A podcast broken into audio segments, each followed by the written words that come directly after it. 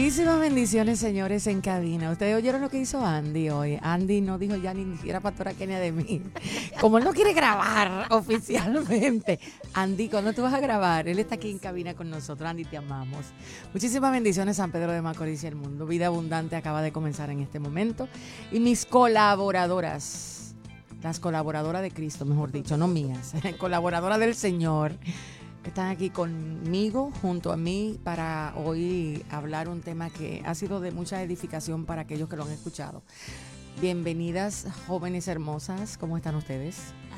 bueno, gracias por lo de jóvenes, aleluya.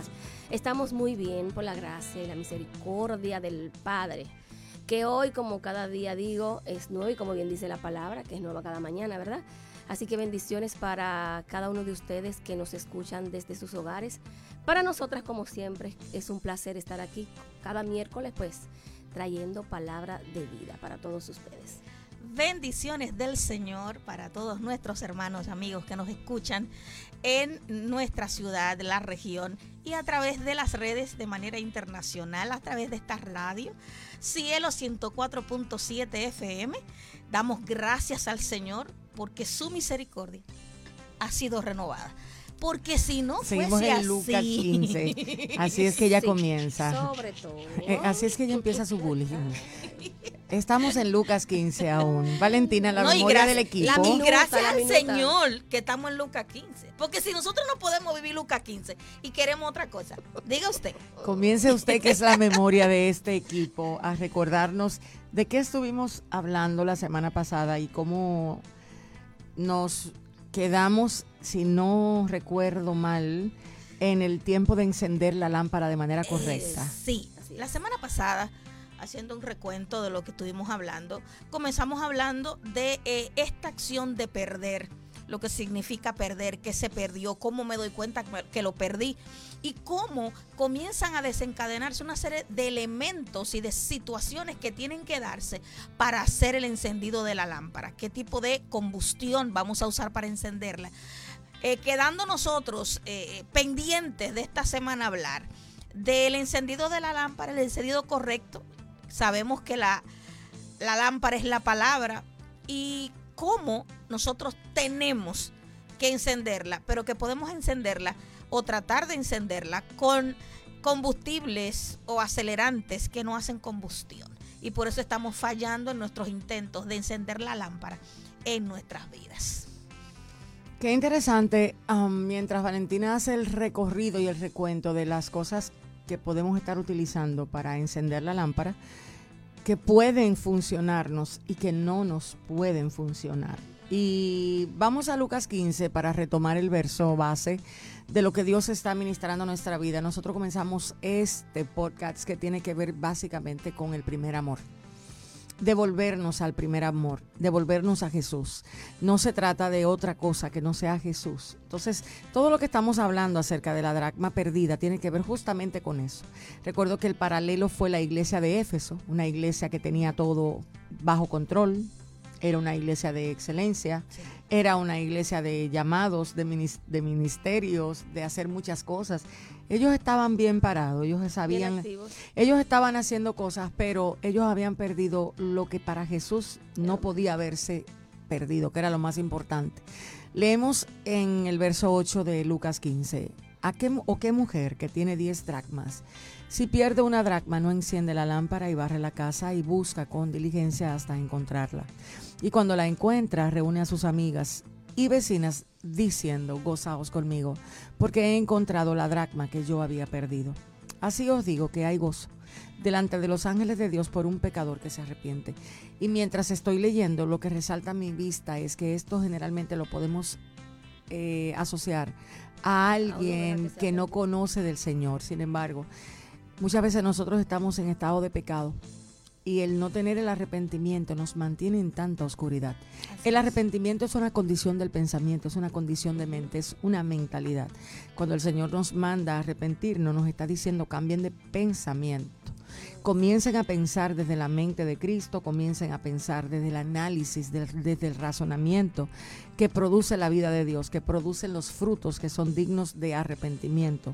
Dicho sea de paso, nos recomiendan las escrituras. Entonces, analizando a esta mujer, viéndola como el paralelo de la iglesia, porque eso fue lo que hicimos la semana pasada, esta mujer es como el tipo de iglesia que tiene muchas cosas, que ha alcanzado muchas cosas. Y hoy día nosotros como iglesia podemos decir que vamos detrás de alcanzar cosas. Y, pudiéramos decir, está bien o está mal tener sueños, tener meta, querer alcanzar. Lo que está mal es perder lo que no se debe de perder es, no tener el balance adecuado, es no tener el enfoque adecuado. Y yo creo que muchas personas en este momento, si son honestas consigo mismas y evalúan su comunión con Dios, pudieran decir, yo soy más fiel yendo a la iglesia que teniendo comunión con Dios. Entonces, lo que Dios necesita en este momento que nosotros analicemos hoy miércoles es qué es lo que en mi vida ha hecho que la presencia, la comunión del Padre, del Hijo y del Espíritu en mí no esté en el lugar que deba de estar. Sabes que yo meditaba en esta semana en esta escritura y llamó mi atención dos cosas. Creo que la semana pasada Guille decía que en esas casas, cuando esto se redacta, las casas eran oscuras. las casas no tenían esa cantidad de luz que viniera de afuera. Para ellos encender, obviamente tenía que haber algo climático, el sol ya tenía que estarse ocultando.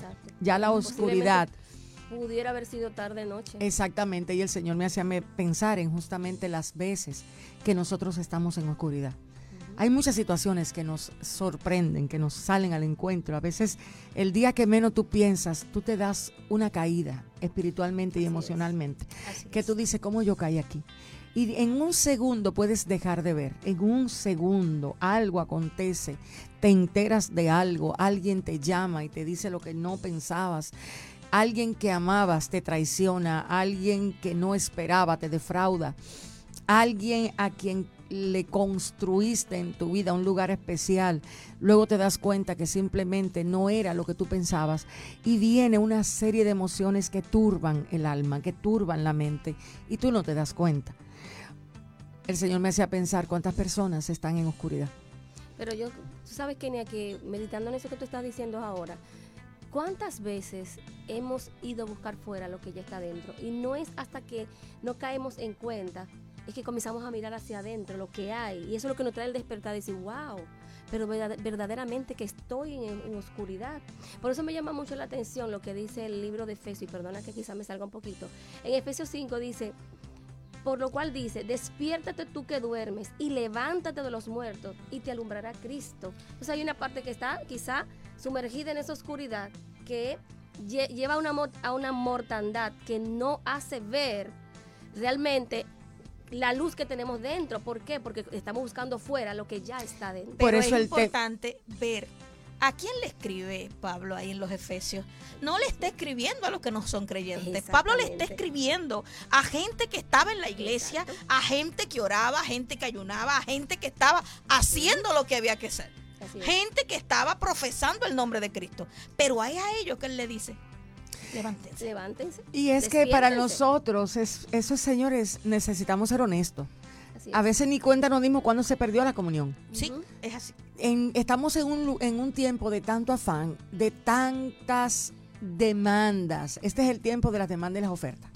Donde quiera tú te encuentras que en un escenario llegó la demanda de que hables y la oferta de que sigas hablando. Entonces hay veces que nosotros no nos percatamos de que estamos cambiando lo que no debemos de cambiar. Ocurre tan rápido es tan rápido en el momento en el que tú dices, pero ven acá, yo tenía una comunión con Dios que era una cosa que era, eh, eh, yo no me, yo no quiero ni, ni acordarme de cómo era y cómo fue que yo caí en esto.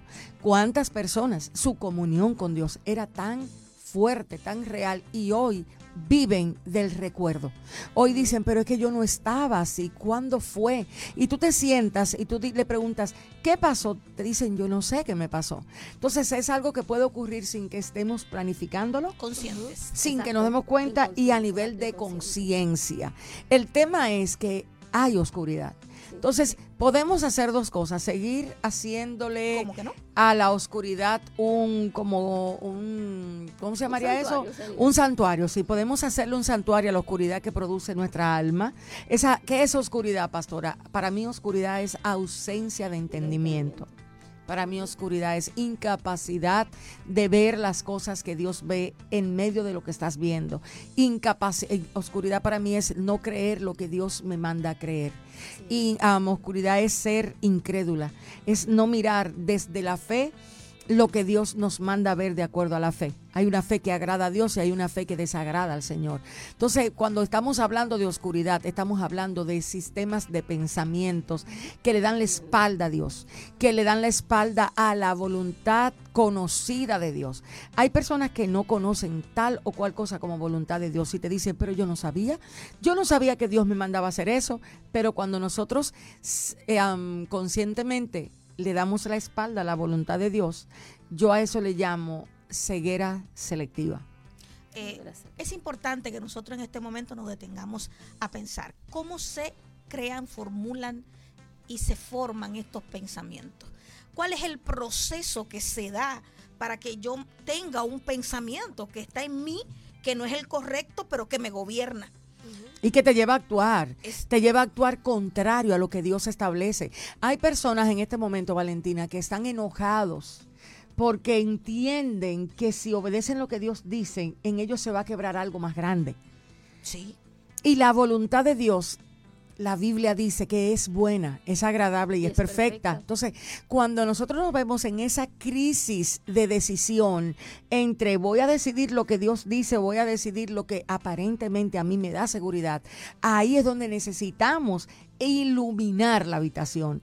Y esto lo hacemos con el encendido de la lámpara. Pero ¿qué pasa? ¿Cómo, ¿Cómo yo me doy cuenta? Porque ahora estamos hablando de pensamientos que están ahí, pero yo no me di cuenta cómo comenzaron. Yo no me di cuenta cómo fue que yo llegué a tener este pensamiento porque yo realmente amo a Dios y realmente quiero servir a Dios, pero yo tengo un pensamiento totalmente contrario a la verdad de Dios. Y algunos dirán, ¿cómo es eso? Sí, tú en tu corazón puedes amar a Dios, pero cuando ocurre lo siguiente, comienzas a descuidar la comunión, comienzas a descuidar la palabra y comienzas a hacer las cosas que se te dieron para hacer, pero que no necesariamente son comunión con Dios, y te envuelves en hacer más que en ser y comienzan tus pensamientos a justificarse. Si por alguna manera tus pensamientos le ponen un pero a lo que Dios dijo, allí comienza tu pensamiento a tener argumentos para hacer lo que tú quieres hacer. Y poderosos argumentos, porque van a afianzarse en tu experiencia y van a ir a buscar desde atrás todo lo que sea posible para sacarte de la zona de la obediencia. Aquí llama mi atención que cuando ella comienza, cuando ella enciende, no es que la oscuridad se va, no es que toda la oscuridad se va, es que ella comienza a alumbrar una parte y eso nos habla de un entendimiento progresivo. Muchos de ustedes necesitan confiar en que la voluntad de Dios es buena. Mira, y esta parte que tú acabas de mencionar, de que se alumbra una parte, ¿cuántas veces en, nosotros mismos llega, llega en nuestro espíritu una dirección de que, mira, espárate un momentito, ven, yo quiero que tú medites conmigo, porque estás caminando mucho, pero no por ahí, yo quiero que tú camines este. Pero el, el tanto afán y tantas cosas te hace el ciego y el sordo. La, la ceguera selectiva. ¿Entiendes? Porque en el fondo ya tú hiciste un acuerdo de voluntad con la desobediencia. Por eso tu pensamiento va de continuo a lo contrario que dice la palabra. Así es. Entonces, aquí llama la atención, ella enciende y viene a mí la palabra iluminación. ¿Cómo vas a encender la lámpara? ¿Qué tipo de iluminación ahora vas a requerir para poder encontrar lo que perdiste? Hay una palabra que Dios está hablando en este tiempo y es lo que va a traer de vuelta el primer amor al corazón de la iglesia. Y es Cristo Jesús. Es la palabra viva. Es la imagen del Hijo de Dios. Es el entendimiento de cómo el Hijo de Dios atravesaba situaciones y lo que su voz traía la revelación de sus palabras en medio de las situaciones. Jesús pasaba por un lado, tocaba un féretro y lo que decía producía vida. Jesús estaba sentado en un lugar a donde estaban los leprosos y lo que hablaba producía vida. Jesús estaba en medio de un lugar lejano hablando la palabra y lo que hacía producía vida. Donde quiera que Jesús entra, el conocimiento revelado de Jesús entra, produce vida en aquellas áreas a donde la vida no está. Me llama la atención, viene a mi mente aquel escenario donde Jesús, movido a compasión, se recordó que ellos tenían una necesidad y empezó a buscar quién de los que andaban con él podía suplir la necesidad. A veces en las escrituras encontramos tantos detalles que nos ayudan a tener fe. Tantos detalles que nos hacen recobrar la confianza, el gozo, la alegría de la obediencia. Entonces, es lo que yo creo que el Señor nos está diciendo con esta parábola. Cuando encienden e iluminan lo que está oscuro, van a poder comenzar a darse cuenta que tienen la capacidad de buscar una escoba para barrer. Nadie barre sin escoba. Y, ahí, y, y cuando esa luz alumbra, la de Cristo, es que se ve la parte muerta se ve la oscuridad y también se ve lo que la oscuridad busca ocultar. Pero vamos a, vamos a ver un detalle. Cuando alguien, la, la palabra lámpara significa iluminador, antorcha, lumbrera, faro cuando encendemos esta lámpara, la lámpara va a alumbrar de acuerdo a la dirección que yo le coloco. Ojo. Ojo, sí, es verdad. La lámpara no alumbra cualquier lugar. La lámpara alumbra el lugar que yo le permito alumbrar. Entonces yo le voy a decir, si yo no quiero obedecer, yo le voy a decir a la lámpara, por ahí no, por favor, déjame yo buscar otra dirección. No quiero. La dirección de la obediencia no es la que yo quiero en este momento porque me va a doler. Quebrar este yo es no lo que quiero. Déjame ir para otro lado. Y son como los muchachitos, realmente nuestra voluntad es como los muchachitos a quien tú le dices, es por aquí que vamos. Y tú ves que te habla la mano y te dice, no, no, es por ahí que quiero ir, es para otro lado. Exacto, entonces cuando tú decides encender la lámpara, tienes que tener consciente de que la lámpara la va a alumbrar hasta donde tú le permitas. La palabra de Dios no va a venir a invadirte, a romperte la voluntad y va a llegar y va a destrozar. No, a menos que tú le digas, Señor, no sé cómo hacerlo, aquí estoy, venías. Fíjate algo, Valen. Puede que esta lámpara estuviera en, levantada en un lugar o puede que ella la tuviera en la mano. Pero la lámpara, para comenzar a iluminar, necesitaba ser movida por los pies de aquel que caminaba. y quiero hablarte ahora mismo del propósito con el cual tú estás utilizando la lámpara. A veces nosotros utilizamos la palabra de Dios para darle un mensaje a otro que todavía no ha sido mensaje para nosotros. Que no ha permeado en mi vida. Entonces, es necesario volver a es necesario. Señores, María habló. María está de cumpleaños, estaba de cumpleaños ayer. Es que es, María, es una conducta natural nosotros tomar la palabra de Dios para ir a dar un mensaje. Y las redes se prestan para que nosotros todos creamos que es mejor hablarle a otro que hablarnos a nosotros mismos. Entonces es necesario que primero entendamos a dónde los pies, que es el propósito mío, deben de guiarme a la hora de yo levantar la lámpara. ¿Qué es lo que yo quiero cuando la palabra de Dios me ilumina? Tenemos que enseñarle a nuestro ser que necesitamos que ella nos ilumine dentro para luego nosotros ser iluminados hacia afuera.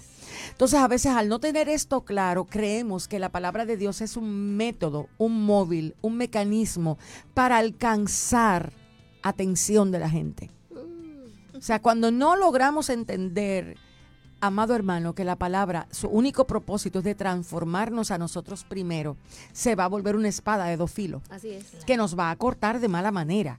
Yo no sé si a ustedes la palabra la ha cortado a veces, pero hay momentos donde esta palabra... No, lo de ayer fue... Lo de ayer fue una cosa fea. Melinda, estamos vivas, pero oye, fue fuerte. es la realidad, o sea, cuando la palabra entra, ella a veces no te va a anunciar para dónde va. Porque ese es el poder que ella tiene. Hebreos 4 te dice que ella entra, ella parte, ella discierne los pensamientos. Ella sabe, mira, este pensamiento nace de la búsqueda de atención y esta nace de un corazón que ama a Dios. Hay mucha diferencia. Entonces, todo eso es algo que la lámpara, que es la palabra, te lo permite ver.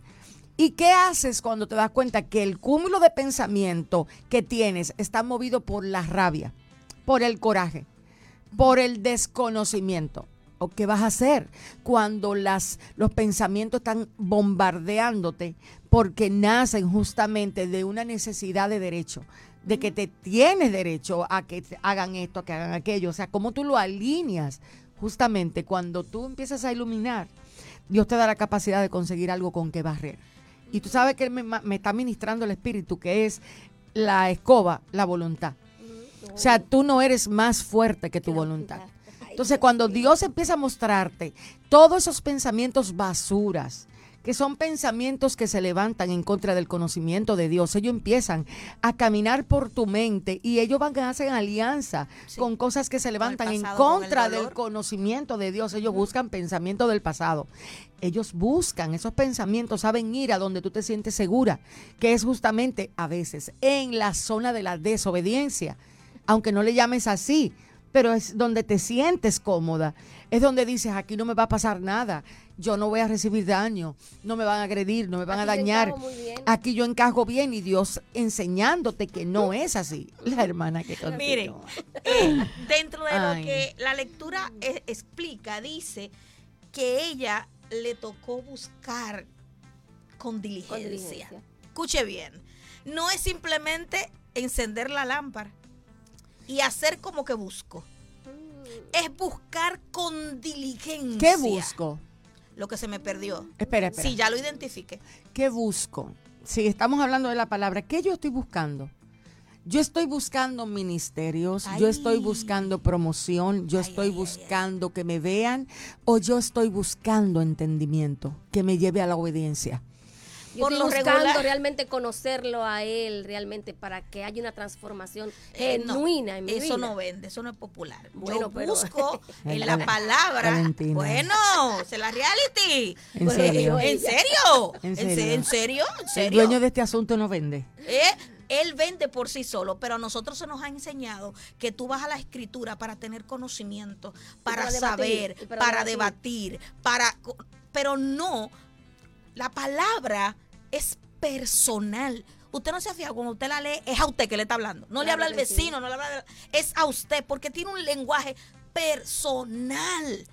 Pero nos han querido enseñar aunque yo, Valentina, aunque yo tengo también de qué confiar en la carne, si alguno piensa que tiene de qué confiar en la carne, yo más, dijo mi amigo Pablo, circuncidado el octavo día, del linaje de Israel, de la tribu de Benjamín, hebreo de hebreo, en cuanto a la ley fariseo, en cuanto a celo perseguidor de la iglesia, en cuanto a la justicia que es en la ley, irreprensible, pero cuántas cosas eran para mi ganancia, las he estimado como pérdida por amor de Cristo y ciertamente, esta es la parte que a mí me, mata de este versículo. Filipenses 3. Y ciertamente aún estimo todas las cosas como pérdida por la excelencia del conocimiento, de, Cristo. La excelencia del conocimiento de Cristo es lo que debe de retumbar en la mente de todo aquel que esté escuchando. ¿Qué es la excelencia del conocimiento de Cristo? Ah, Explíquelo, por favor. Porque ah. realmente eh, eh, lo que se puede haber entendido por la excelencia del conocimiento de Cristo es que tanto yo sé. Pero me parece a mí que Pablo está diciendo ahí. Que tanto él que tanto, tanto Cristo vive en mí y yo puedo darlo a conocer. Exacto. Para mí la excelencia del conocimiento de Cristo, Jesús es muy... O sea, cuando tú miras la persona de Jesús, tú miras sus obras, tú miras sus, um, sus palabras, tú miras sus, um, sus acciones, sus acciones, acciones y obras muy sinónimo. Tú empiezas a mirar una serie de características en su personalidad, en su forma de ser. Pero cuando Pablo está hablando de esto, yo creo que Pablo se está yendo a esa profunda capacidad que brota del amor de Jesús hacia nosotros. Eso no nace de cualquier entendimiento, eso no nace de cualquier forma de pensar. Para Jesús amarnos de esa manera, porque Pablo está hablando del amor. Primero en el verso 7 dice, pero cuántas cosas eran para mi ganancia, las he estimado como pérdida, por amor de.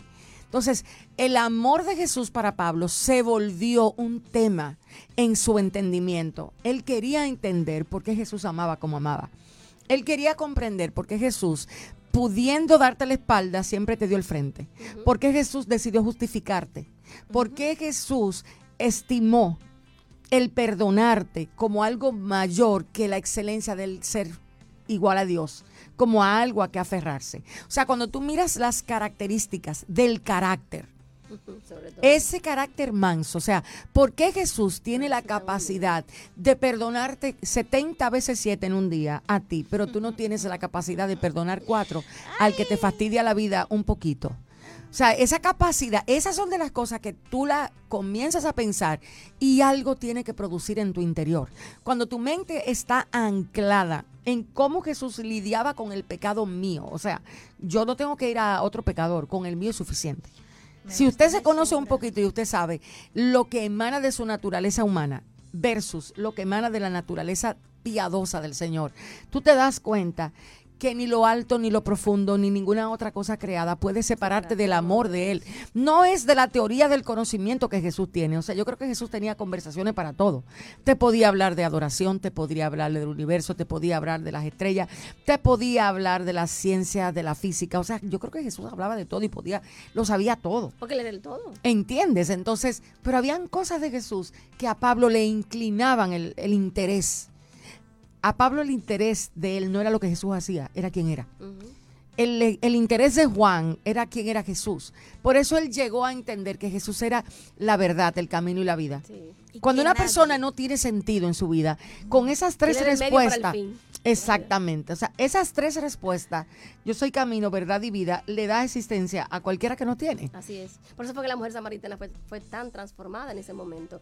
¿Por qué? Porque en el momento que la palabra entra, que la parte, que ella recapacita, es que realmente ella corre a hablar. Y eso es lo que hace la palabra cuando llega. La luz cuando nos alumbra, que te parte, te transforma, te confronta. Entonces tú quieres decirle a otro y hablarle a otro de esa verdad que llegó a ti, que te transformó, que te partió, que te, que- que te cambió el pensamiento por completo. Tú lo quieres transmitir a los demás. Por eso es que dice que cuando ella la encontró y la buscó con diligencia, fue y buscó compartió con y otros. compartió con otros. ¿Por qué? Porque, wow. Pero ya, pero espérense, ¿y por qué ustedes van a ir tan rápido? No, ¿Y por qué ustedes no se paran en diligencia? Eh, no. Estamos buscando Estamos diligentemente. diligentemente. No, párense la Entonces- palabra diligencia, señores, porque aquí la mayoría de gente no ha entendido que requiere una constancia en ir a las escrituras diariamente. Diariamente, o sea, ir la a las escrituras. Mira el rostro de María, me fascina mirar a María a veces. Señores, no crea usted que las escrituras es para ser leída los domingos cuando usted va al templo. Usted tiene que hacer un espacio en su hogar a donde usted se siente y su casa usted le pueda ver, no, eh, mami está, eh, mami está conociendo a Dios a través de la palabra. Mami está en la palabra o papi está en la palabra.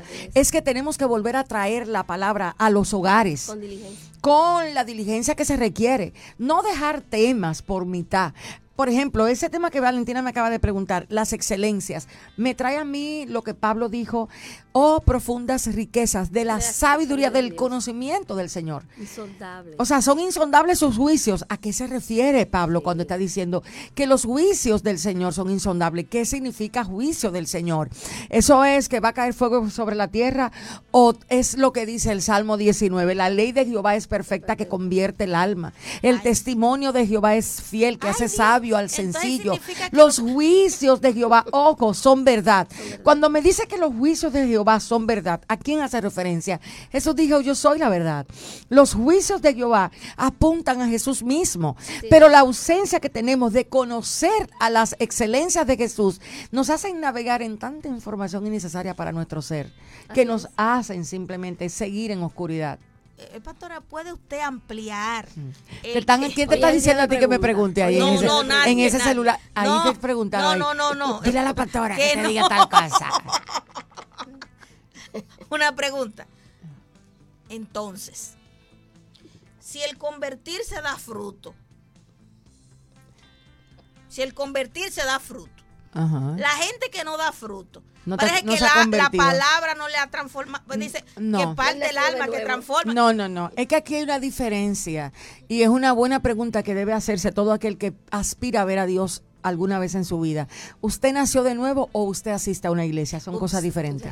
O sea, el nuevo nacimiento hace que tu mente sea la residencia de la palabra de Dios. O sea que si la palabra no ha convertido el alma, por tanto no hay fruto, es Exacto. porque usted visita la iglesia, pero usted no es hijo de Dios. no ha nacido de nuevo, por ende Bien. no es hijo de Dios aún y hoy está a tiempo. Si usted ve que sus frutos no son lo que Jesús dice, sino al contrario, son la característica de los hombres de los potreros tiempos, que si lo leemos ahora podemos literal asustarnos un poquito. No, Efesios no, Timoteo. También debes saber esto, que en los postreros días vendrán tiempos peligrosos, porque habrán hombres amadores de, sí mismos, ávaros, vanagloriosos, cuando a nosotros. Lo que nos moldea son estas características, es hora de abrir los ojos y decir, espérate, yo estoy siendo entretenido, pero no formado en la verdad. La verdad saca hacia afuera. Ustedes no vieron cómo estábamos en la iglesia. O sea, era que era como que, sale en la, la, llaga. O sea, era literal cómo entrábamos a lo más profundo de nuestro ser y se salían hacia afuera. Las cosas que están ahí ocultas, la palabra ilumina por sí sola. Entonces, ¿cuáles son las características de los hombres de estos tiempos? En Efesios, ahí, Efesios 4 está la segunda parte de, esas características, porque te describe cómo es que andan los hijos de las tinieblas. Oh, que son más sagaces que lo de la luz, dice. Eh, dice, pero cuando te da la descripción, tú te das cuenta terrible. Por ejemplo, hombres ávaros. ¿De dónde viene la insatisfacción que tienen tantas personas hoy? Ah, ¿Por qué se sienten depresivos? O sea, ¿por qué han llegado al sentimiento depresivo? Y no le hablo a aquellos que clínicamente, que fisiológicamente y a nivel cerebral están teniendo un desorden no sé si hormonal, bioquímico, que no les permite generar lo que deben de generar para tener esa sensación de bienestar y de plenitud. No le hablo a muchos hijos de Dios que su problema está en cómo conciben lo que viven. Entonces, ávaros. ¿De dónde nace la, avaricia en nosotros? De no entender la soberanía de Dios, de no estar completos en Jesús. Sin embargo, te están filtrando constantemente que tú necesitas alcanzar, conquistar, lograr. Resultado de eso, ¿cuál es? Que tú te sientes fracasado, que tú dices, Dios mío, pero a mí me faltan tantas cosas que lograr que ya estoy cansada, yo me quiero sentar y no quiero hacer nada. Y te vas a la cama porque ya estás agotada solamente de pensar de dónde viene la avaricia. ¿De dónde nace? De un deseo constante, de un logro, que no fue Dios que te lo dio. Posiblemente una palabra de esas proféticas que andan por ahí volando en el aire. Vino, voló y se entró a tu intelecto, a tu interior. Y esa palabra te hizo saber a ti que tú estás incompleta y que tú tienes que crecer, luchar y hacer cosas grandes para Dios. Eso, que tú acabas de decir es tan fuerte. Si le miras la cara a Guillermina, como quien dice. Es que sí, porque la cantidad de gente que tienen frustraciones porque se le dijo algo que cuando tú miras dices, pero yo no entiendo cómo fue que le dieron esta palabra, Dios mío, si tú por ningún lado ves un fruto que, que indica que por ahí que va la cosa. Guille, ciertamente los ministros, profetas, adivinos y demás darán cuenta. Sí, darán cuenta por cada palabra que ha salido de su boca. Ahora, el pueblo tiene la palabra de Dios escrita. Así es. Que es el manual de vida. Nos cansamos mucho de decir eso, pero realmente yo estoy consultando las escrituras cuando voy a tomar una decisión, cuando yo voy a hacer algo. Se supone que la palabra profética viene a confirmar lo que Dios a mí me ha dicho. Así es. Mira, Valen, yo recuerdo que cuando el Señor comenzó a decirme a través de profetas que Él iba a llevarme a mí a hablar la palabra, a salir, bueno, Guillermo yo creo que estaba ahí en muchos de esos anuncios. Yo, mi pastor en ese momento era el pastor Alberto Reyes, y siempre me decía, mija, ya tú estás lista para salir yo le agradezco tanto a Dios que mi marido en ese momento no me dejara poner un pie afuera y que Pedro me pusiera las, las los, límites, los límites claros. Pedro no, Pedro me dijo, yo, tú vas a salir, pero tú vas a salir de esta forma. Si se da esto y esto, entonces yo voy a saber que es Dios que te manda. De lo contrario, eres tú. Yo recuerdo que la primera vez que yo iba a viajar, yo le dije a Vido, Vido, tú me puedes comprar un viaje para Costa Rica. Yo quiero ir porque el Señor me dijo, el, lo próximo que me dijo, Dios no te mete en deuda. Si usted que, es Dios, el pasaje te lo compran de ida y vuelta y te ponen este. Y así Dios empezó a hacer una serie de ordenamiento para que lo que se cumpliera se, Pedro se pudiera cumplir. Y muchas personas tuvieron la osadía de atreverse a profetizarme que ese no era el hombre de Dios para mí, ¿Eh? porque no se movía en la unción. Déjenme decirle a todos aquellos que no saben realmente cómo es el asunto. Él se ha movido en la unción mil veces más de lo que usted se imagina. Porque la unción de Cristo es el el carácter de Jesús formado. es, el, es el carácter realmente del hombre. No es el del altar que la gente ve. Es el hombre que sabe amar sin que la gente muchas veces le vea. Mira, y ojo con ese dato que tú estás dando. Es muy importante porque para estas para mujeres como nosotras, que quizás estamos en un ministerio y que tenemos un esposo, que quizás no está en el medio y no habla tres lenguas ni se mueve, esos hombres así calladitos. Mi esposo dice que él no ha visto ni una ala de ángel. Nos ubican, no, pero nos ubican de una manera que tú dices, wow, especialista. Lo digo por el mío, que me da un ubicatex. Que yo digo, wow, y eso que mira.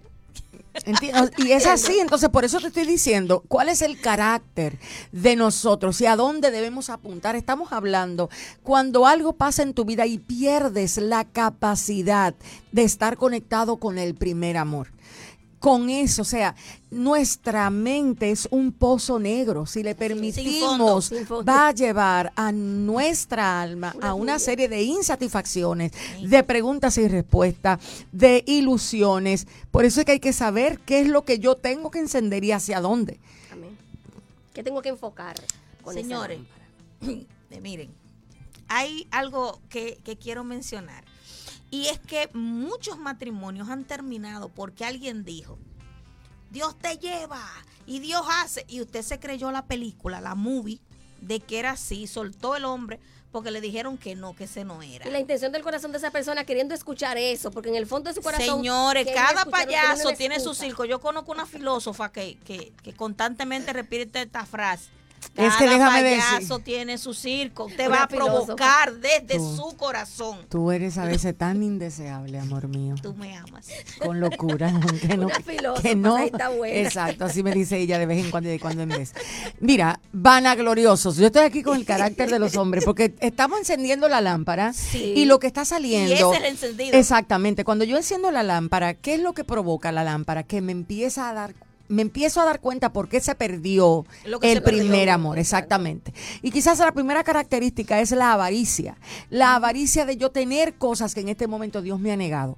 ¿Y para qué yo quiero tener esas cosas? Ah, porque, me dijeron que yo soy próspero, que yo no, voy a necesariamente, no, vale, no necesariamente. También muchas veces para tú, como decía Kenia, para tú satisfacer tu ego y demostrar ciertas cosas. O para satisfacer lo que mi alma ha creído que le va a dar satisfacción. Que cree que le va a hacer bien. Entiende, entonces ah, son varias las cosas que dentro del alma se dan. Ilusiones ópticas. Ilusiones es lo que el corazón produce, ilusión, exactamente, son ilusiones. Entonces, otra de las características es la vana gloria.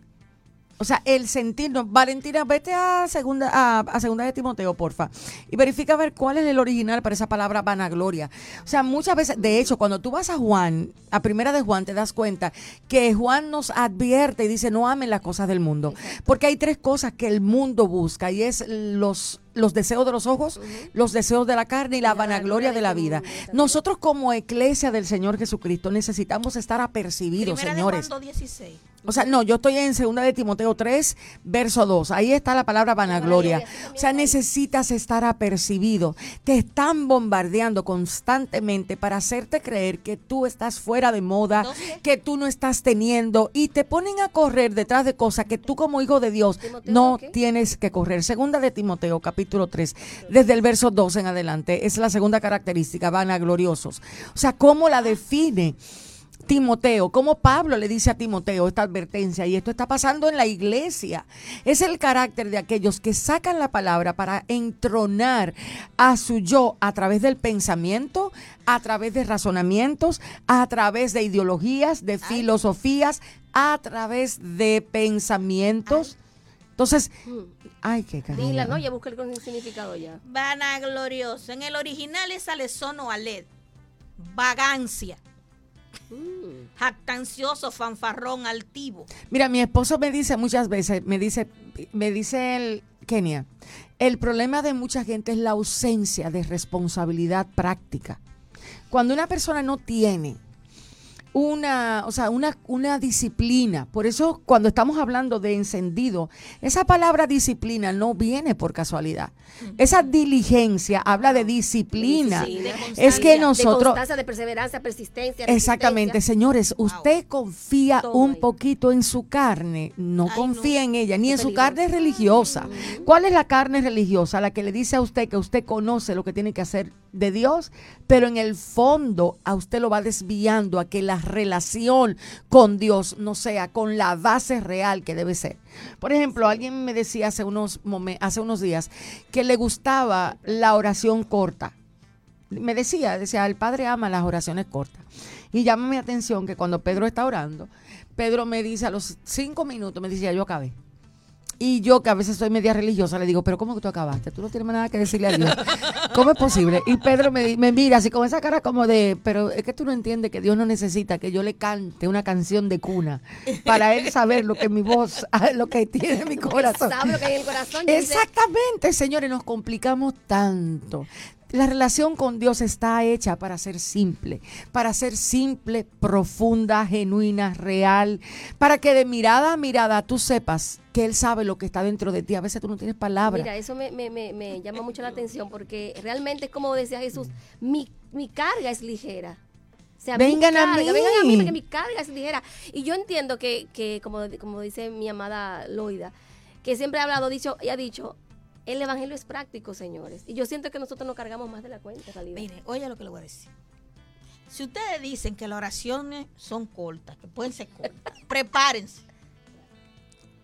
Porque hay, ah. hay, un background que se da por la cantidad de horas que tú duras de rodillas. En mi mm, caso me friería porque yo no puedo durar de rodillas ninguna no, Pero Gigi Ávila te dijera en este tiempo, mire mi hermano, yo paso tantas horas orando. Y pero te voy a decir, líbreme Dios. el método de Gigi le funcionaba. líbreme Dios, líbreme Dios, poner en tela de juicio lo que nuestro anciano que ya pasó a mejor vida en oración. Mm. Y creo que hay gentes que han sido llamados a ser orantes. De rodillas. O sea, hay personas que Dios le ha dado la gracia no de orar lo mismo, sino de genuinamente tener ese llamado a una vida de oración, que es el llamado que nos corresponde a todos, lo que de una u otra manera ejercemos el ministerio en de Efesios 4. Pero no todos, hermanos, realmente tienen ese llamado así en oración. No, y que la gente no vaya a malinterpretar, no se está diciendo que no se haga, ¿eh? No, claro. Se está, aclarando ese punto. Y pero es necesario que pero nosotros... lo aclaro por lo siguiente. Yo me, he tenido dos caídas. En cada rodilla yo tengo una marca y ando renca, como diría popularmente en buen dominicano. Eso fue el Señor que te sacó de tu propia religiosidad. para durar cuatro horas y rata, Pedro diría, si hay algo que las mujeres saben es hablar sin poner pausa. Y no es, mentira. No, no, no, no, no, la cosa, las mujeres somos expertas en eso. Entonces, por eso es que ella comenzó, es la realidad. O sea, ¿por qué Jesús pone ese ejemplo y no puso un hombre de ejemplo, señores? Eh, no, ellos son blanco negro. La zona gris ellos no la conocen. Entienden, pero las zonas grises están haciendo mucho daño. Eh, sí, o sea, la zona gris de la mujer requiere ser reentrenada, renovada por la verdad de la palabra, dando vida o recibiendo vida a través del Espíritu Santo. Porque lo que Dios quiere es que vivamos la vida de Dios. Amén. Y que sea una realidad, señores, que donde quiera que usted esté, usted sea alguien tan verdadero a la luz de Jesús, tan genuino, tan real, que usted pueda, donde quiera que esté, sea el escenario, poder atravesarlo sin que a usted lo marque de manera dañina. Entonces, es que nos complicamos más de la cuenta y tú acabas de decir una gran verdad. La voluntad del Padre es que vivamos la vida del Hijo para que Él nos vea a través de Él. Pero problema, y nos complicamos mucho porque queremos hacer demasiadas cosas, como tú decías ahorita. Qué bueno es cuando tú vienes donde el Señor le dice, Padre, yo no sé. Guille. Yo no entiendo. Tú estás hablando algo que pareciera ser simple y no lo ves. La vida del Hijo. Dos características primordiales tenía el Hijo. Aprendan de mí que soy manso y humilde de corazón. Ya aquí tenemos problemas. Porque no queremos ser manso, porque si somos manso, la gente te va a tomar a, ti y te va a destruir, te va a hacer daño. Fíjate cómo los estándares de Jesús muchas veces son echados atrás porque aparentemente no te conviene. Tenemos la filosofía metida, la filosofía humanista metida en la Entonces, como el humanismo ha tomado la mente de los hijos de Dios, los hijos de Dios están viviendo la consecuencia del humanismo. Y no de la, palabra. la, consecuencia del humanismo es justamente un yo quebrado, porque el orgullo, el Señor dice que al que es orgulloso, Dios lo mira de lejos, y al que es altivo, Dios le provoca caída. Entonces hay muchas personas que están viviendo el fruto de su orgullo. Por eso las características que este hombre recibe a través del apóstol Pablo no son el, orden que tiene, no es por casualidad. En esa mujer que está barriendo, cuando va encontrando esas cosas, porque cuando tú barres, tú sacas basura. Una de las basuras que... sabe barrer bien. No, eh, entendemos que ella sabe barrer bien porque ella encontró. Ella la encontró. Pero supongamos que cuando tú estás barriendo, la palabra Ay. entra, Dios te enseña que tú eres un avaricioso. Ay, ay. ¿Qué pasa cuando la palabra de Dios viene a tal manera y empieza a exponerte? Y tú te das cuenta La que tienes un librita, un librito que dice, estas son mis metas, estos son mis logros, estos son mis sueños, estos son mis Ay, yo deseos. quiero hacer una cartulina con todo eso. Ve, entonces No cuando la tú- cierro porque no, porque ¿qué? Entonces, no. pero a- algunos no la tienen en cartulina, la tienen en un espacio mental donde dicen yo tengo que hacer esto, esto y esto. Están mal los logros, no están mal, pero si te llegaste a convertir en alguien avaro, Exacto. sí hay problema. Y si te Defíneme avaricia, avaro aquí. Bueno, ve, no, no, está bien, Valen. Yo lo voy a buscar para hacer un análisis previo. ¿Qué era lo que tú ibas a decir? Iba a hablar, miren, eh, siendo joven, yo tenía solo tres metas en la vida. Y yo decía que para los 30 años yo tenía que tener mi carrera, tenía que tener una casa y tirarme en paracaídas de un avión. La última me falta, así que si hay alguien escuchando que tiene una avioneta, conexiones respecto a eso, sí. Entonces, cuando llegaron los 30 y yo no había logrado ni la carrera ni la casa, yo entré en crisis. Sí, yo entré en crisis porque ya, ya, no logré la meta. Hasta que me encontré con la verdad de la palabra. Que en mi embrión vieron sus ojos y que en él estaban escritas todas las cosas. De, ya dije, ah, no, no hay que preocuparse. Él va a resolver el resto. Pero ¿qué pasa con nosotros? La falta del conocimiento de la palabra de Dios, de lo que dice la escritura, de lo que yo soy, que Él me va a dar el fin que yo estoy esperando. A veces nosotros cruzamos por encima de ese versículo y no lo entendemos. Él te va a dar lo que tú quieres porque Él quiere tu bien. Ojo aquí, bien, ojo no es lo que tú aquí. quieres, él te va a dar lo que él Ojo sabe que tú aquí, debes de tener. cuando lo que tú quieres está por completo alineado a lo que Exacto, Él ha determinado para ti. Él te lo ha de dar. De lo contrario, Él no va a dártelo. Su voluntad es Entonces, a veces, a veces entramos en la guerra entre lo que yo quiero y lo que Dios me quiere dar. porque a veces nosotros queremos sobornar al Señor. Ay, A veces, quita la palabra a veces, por Bueno, favor. siempre. Casi siempre. Casi si siempre fuera por nosotros, sobornar al si Señor, fuera por nosotros, Dios fuera nuestro banco. Mi Así cajero es, automático. mi cajero- Para Oro, todo. Tremendo. Doy dos canciones, cuatro, gloria a Dios, esa es la clave. Y dame tanto.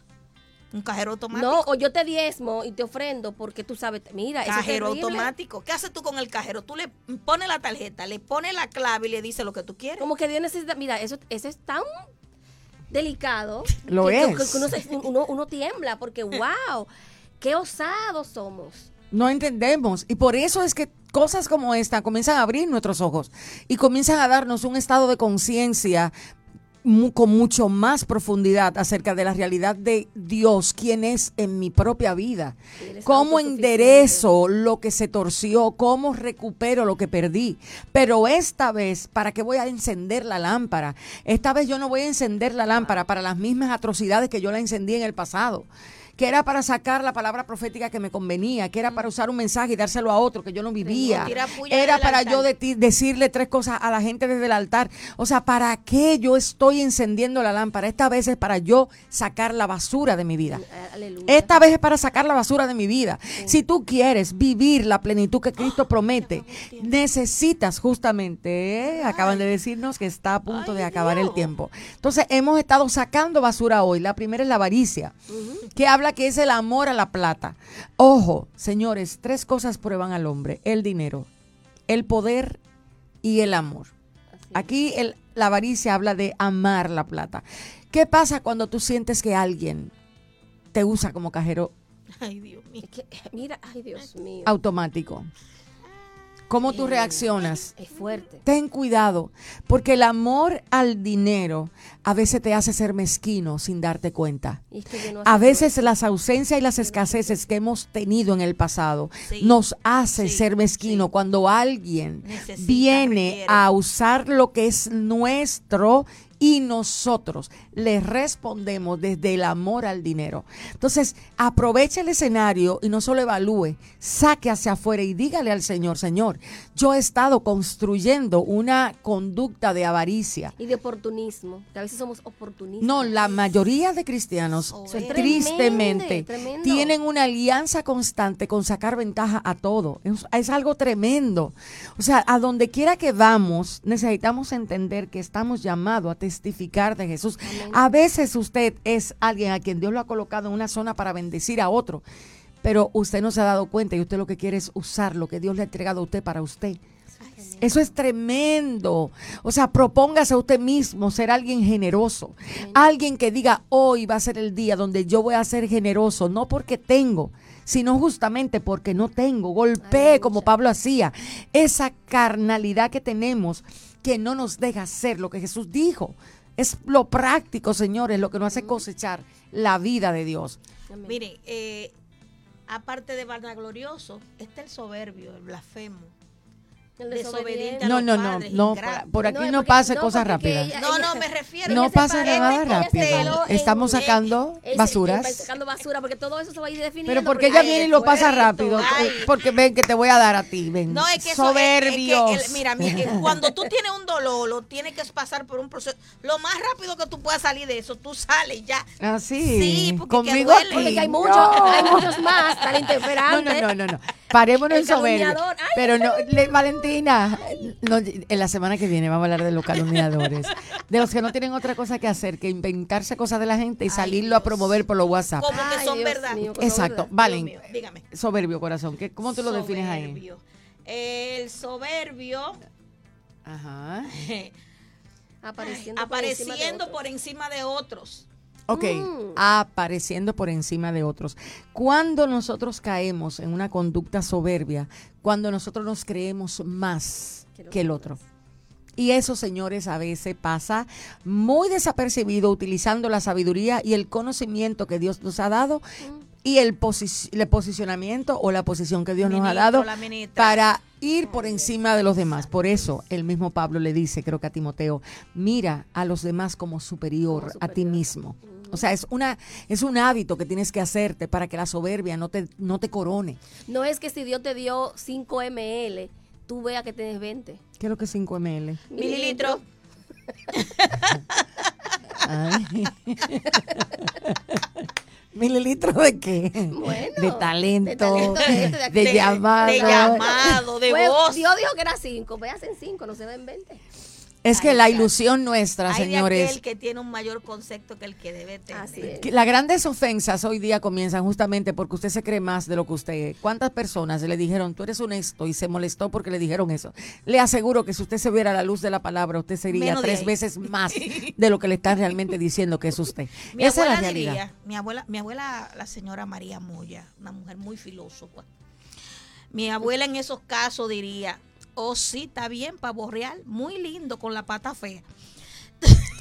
Realmente. Realmente. Realmente unas colas, una, una- unas plumas bellas. Sí, Pero pero, la- no los pies. Los pies del pavo real es ¿Me feo. entiendes? Entonces mi Ah. abuela siempre decía, y ese fue uno de los versículos que mi abuela me enseñó, el primero, no el, el primero que mi abuela me enseñó para la sociedad misionerita de hace un bojote de años. me dijo, Hay de aquel que se cree ser algo no siendo No nada siendo porque nada. a sí mismo se engaña. Miren, Tremendo. nosotros empezamos a sacar un poquito de basura de la casa. Sí. Vamos a finalizar hoy con simplemente avaricia, soberbia Y vanagloria. Y vanagloria. Son tres de las cosas que esa iglesia debió sacar para empezar a recibir nuevamente la capacidad de ver a dónde encontrar el primer amor. La semana que viene nosotros lo vamos a llevar desde ese punto. Como iglesia, cuando a nosotros nos viste la blasfemia, la desobediencia y la ingratitud. Importante que podamos entender que estamos hablando de Lucas 15, pero que lo estamos traspolando a lo que decía Pablo y que esto es la búsqueda incesante. ¿Cómo yo poder mantenerme en la misma búsqueda pese a que lo que estoy encontrando, lo que está haciendo que me está desbaratando. Y eso va a pasar. Y a no- pero y a pero no te tiene que... a no querer, a no querer rendirme porque me esté desbaratando. No te preocupes, si Dios te está desbaratando, Él sabrá cómo construirte. Lo que no puedes permitirte es moverte del lugar a donde Dios, y Así te estoy es. hablando de la posición en Cristo que se te está Cristo. dando. Aleluya. La posición de humildad, de mansedumbre, de parecerte a tu Señor. Al final ese es el galardón de nosotros como hijos Así de es. Dios. Te está doliendo Así lo que es. Dios está haciendo, te estás desbaratando, perfecto, va bien Aguanta. Todo va bien. Entonces está funcionando. Resiste, Exacto. resiste. Resiste, persiste y el Señor Y al final te dará la palabra, corona. Que los que perseveren hasta el fin, Esos serán, serán salvos. salvos. Agradecemos al Señor a aquellos que nos han, ¿cómo diríamos? Nos han sintonizado en el día de hoy. Para nosotros, Vida Abundante, este trío de mujeres hermosas que estamos aquí. Hasta hoy ha sido nuestra, ¿cómo se diría? Nuestra Intervención. intervención en este día. Bendiciones y Dios guarde a la ciudad de. San Pedro de Macorís. Señores, les solicitamos seguir los podcasts que están en internet. Estamos allí. Comparta. Bendiciones. bendiciones. Bye. Mira, 104.7 Cielo.